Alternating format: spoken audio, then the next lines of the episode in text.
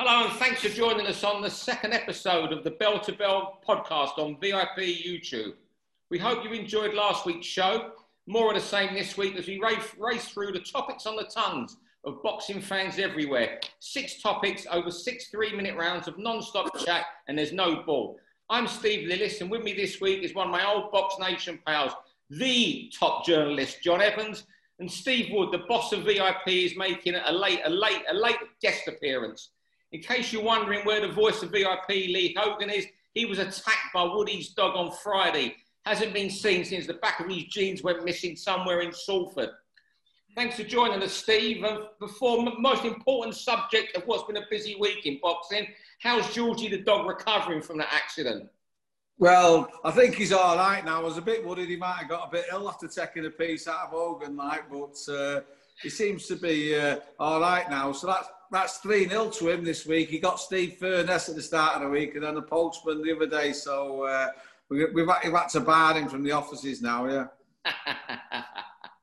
John, we're going to start with you as we did last week with, with you, these topics. And which one would you like to discuss? And go now.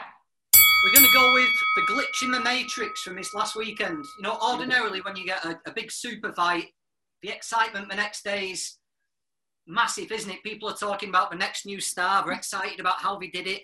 But I was left a bit underwhelmed by the whole thing. I, I didn't think Teofimo Lopez had to be at his best to beat Lomachenko, which if you'd told me that before the fight, I would just never have believed you. We've seen these spectacular knockouts from Lopez, but I, I think the most important factor and the thing that he did the best was just keep his composure, stay poised, and just be himself. Um, I don't know if Lomachenko underestimated him like we all did, or maybe the just sheer size of the guy when he got in the ring shocked him. Um, I don't know what it is, but I think there's a lot more to come from Lopez, but I don't really think he had to show everything he's got. No, I think just watching it, you know, you know, obviously middle of the night you're half asleep, but it soon alerted you what was going on. I mean, see, Bob Arum's come out very. I haven't read the whole quotes, but he's blasted Lomachenko's game plan as such today. I think you touched it there, John. I think the size of it and Lomachenko has never, shall we say, loosely, shall we say, bullied like that so much early in a fight. And you just saw the markings on his face over five rounds. And by the time he got going, the fight was gone. Now, the big problem for Lomachenko now is, he, you know, and the fact that he was getting hurt in them early rounds or feeling the power, maybe in his own mind, because if you listen to a lot of interviews he does, he talks about never going through the weight. You know, maybe go one more division to super lightweight. You know, but I don't see what he can do at lightweight now. You know, there's Devin Haney now, Lopez, and I think if he if he go, goes back down, there's fights for him. But would you back him against Berchelt? Uh, I'm assuming Gervonta Davis will beat Santa Cruz for their WBA fight on the 31st. Jamel Herring Frampton, you fancy him against them and Jojo Diaz, but you wonder what there is for him now. Is he going to become a stepping stone for a Gervonta Davis or Haney? I don't know what you thought of it, Steve. Well, I think you can't write him off that, that quick. And I mean, I've not seen much of Lopez, but I've just had a quick look at his record. his last six fights, he's won people who've got records combined of 138 10. So he's not been fighting mugs. Obviously, Commey last time, 29 and 2. And if John's saying he's not turning up at his best, he must be one superb fighter then, because I was really impressed with him. Those first six, seven rounds, you know, the speed of his jab, the way he was cutting the ring down, and I think he touched on the, the punch power as well. I think that all shocked uh, Lomachenko, and it, it, was lost before he got into the fight, wasn't he? But he still proved that uh, there's a little bit of the matrix left, and if he goes back down to super feather, I don't think anyone could touch him. I still think they're hard fights from a couple of them at super featherweight. is one of the underrated world champions, and Gervonta Davis is fantastic. Yeah. Mm. I've lost track so, of people. Three minutes. That's you like you can't bet on anymore. Come on, Woody. What are you going to um, give it to? Give give to us first. Your, your right. Well, listen. I'm going to go about um, the ticket seller getting beat on um, Saturday night. Joe Joe Law's getting beat because obviously as a small old promoter I know how important it is to have a, a ticket seller to to not just try and make the show a success, but to, to pay towards all the other fighters who are, who are on there and struggling with tickets. So you don't just build him up, you build kids up on the back of him. And so, you know, I've heard stories of him selling between a thousand and two thousand tickets. So it's like, why would you get a ticket seller's beat so early in your career? I mean, is it the no crowd situation where you think they've got to make 50-50 fights? Was it bad matchmaking because the other kid was like 5-0 and 1? Or was it like a, a weight issue where he's tried to, to get down to I think he made 10-6. He was trying to get some light welterweight from. He's been weighing 10-10. You know, as he as he kind of uh, done it wrong, and there was nothing left in it because being truthful, he was battered. Wanted the kid kind of just uh, clubbed him all the way round the ring. So, um, you know, certainly for me, there's no way I'd be getting a ticket to celebrate. He'd be, he'd be wrapped up in silver foil. No, I think Eddie's done what Eddie does. I mean, okay, Eddie gets so much stick, you know, that it's Sky's money and all that. But what he's done is a brilliant job with boxing. But I, I don't see, you know, you deal with him more than me. That, that was my first thought. If you're going to get a guy beaten, you, you do it when there's two, at least sold, he sold his usual 1,500 tickets. I, I just didn't understand it because that guy was coming to win. And I think I might have texted you before. I said to someone, whether it was you, John, or, or you, Woody, that um, I know Dan Naylor, his manager, really well, um, Rylan Charlton's, and they were coming to win that. And uh, I, I, I'm just perplexed by, by the matchmaking of it. It's something you, you, you wouldn't do. Yeah, it was, it was such a, like Steve said, it was such a, a devastating defeat as well, wasn't it? You know, sometimes when these kids get turned over, they can come back for it, learn a lot, and come back a better fighter. But that was a real confidence sapper, wasn't it? You know, he's he's not just been beaten, he's been turned over by somebody who really 99% of boxing people hadn't heard of, came from nowhere and just did a real job on him. So it's going to take some confidence building to bring Laws back, uh, especially all these fans who are usually in the arena having had God knows how many pints of brown ale. They actually sat and watched it sober, didn't they, as well? So it, it was a pretty eye opening thing for, for all Laws fans, I would have thought. I, yeah. I, sorry, God, just, just to say the, the big thing as well do those fans still come and watch him now? Then you know, and what what what are they going to watch him? Because next time he's going to have to be softly put in, isn't it? We've seen it in Manchester over the years with fighters when they've got beat. The crowd, the crowd's got the you know you, you know you over your friend yesterday. The the crowd soon go. And I'm also wondering was training in Lanzarote such a great idea? I don't think it's the sort of place for a kid with that personality. Yeah, three minutes gone. Three. My turn, my turn now, and I'm going to go on about Turbo Terry's wonky pencil. Terry O'Connor again on Saturday night. Look, I know there's been suggestions that he had a phone in his left hand in the eighth round of the, the Ritson Vasquez fight. I, I, doubt whether it is a phone. I don't. That's not one for me to, to get involved in because everything's unproven. There's been a lot of allegations about that today. And uh, not allegations, people saying it was a phone. But there, there you go. I just can't get either of the card. Obviously, the Ritson Vasquez fight Saturday night was uh, 117, 111.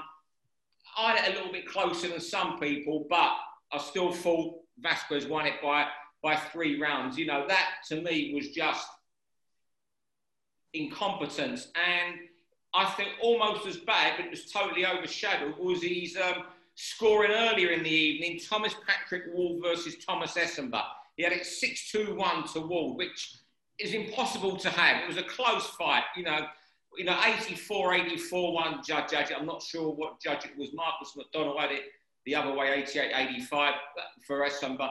84 84. That, that was about right. That was an awful card. And it's just that with the ball, Terry has got history. They had the Callum Smith fight against John Ryder 118, 119, 110. And then, of course, the Tyson Fury fight against John McDermott all those years ago when, um, you know, McDermott clearly won the fight. And that fight, you know, John McDermott would have become a cult figure for good if Tyson had achieved that. I just don't know why the ball don't do it. They never do anything about this. Absolutely nothing. And I, I never get why. You know, it's almost like it's our gang. You're either in the gang or you're not. And um, I, and I think that was summed up a lot today. I mean, I'm going slightly off topic by Robert Smith's interview about fans putting stuff on when they've had a few drinks at midnight. Now, if the, if the chief executive of a football club did that, he will be fighting for his job this evening. But um, I just don't see how Terry's got away with that. For, for I don't think he's the, the, uh, as bad a referee as what people make out, but I think his judging is, isn't good, and he's got away with the years, and nothing's done about it. And that really frustrates me. Well, I think you mentioned the, the Tyson Fury one, and that's the one I remember because uh, I think Frank Maloney uh, suffered quite a bit from that. Then he had an heart attack, Yeah, and then it, turned him into a bleeding woman, didn't it? It was that it was that bad. So you've got to look at the the, the effects these results have on people as well. You know, uh, and somebody of the day, what would have happened with him? What would have happened with, with Vasquez? You know, I mean, they'd have gone on to, to bigger fights and earned money. John McDermott could have gone on to, to make a fortune. Tyson Fury could have gone on the piss and collapsed and never fought again because um, he, he, got beat, you know. So look where he's gone to, and, and he, he could have, you know, he's changed that there, but he's been making the um, bad headers since, since that was 2009. So 11 years he's been bad. Three minutes, you're off.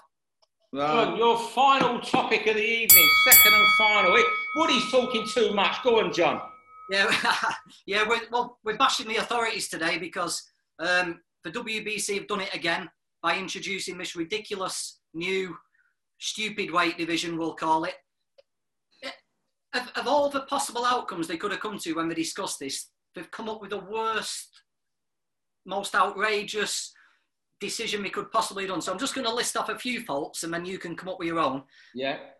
So we've got the current champion, Ilunga Makabu, a, a poor yeah. guy who's fought his way from poverty in South Africa to become the, the WBC cruiserweight champion. He's now got to decide whether to starve himself and lose 10 pounds or put on 24 pounds and move up.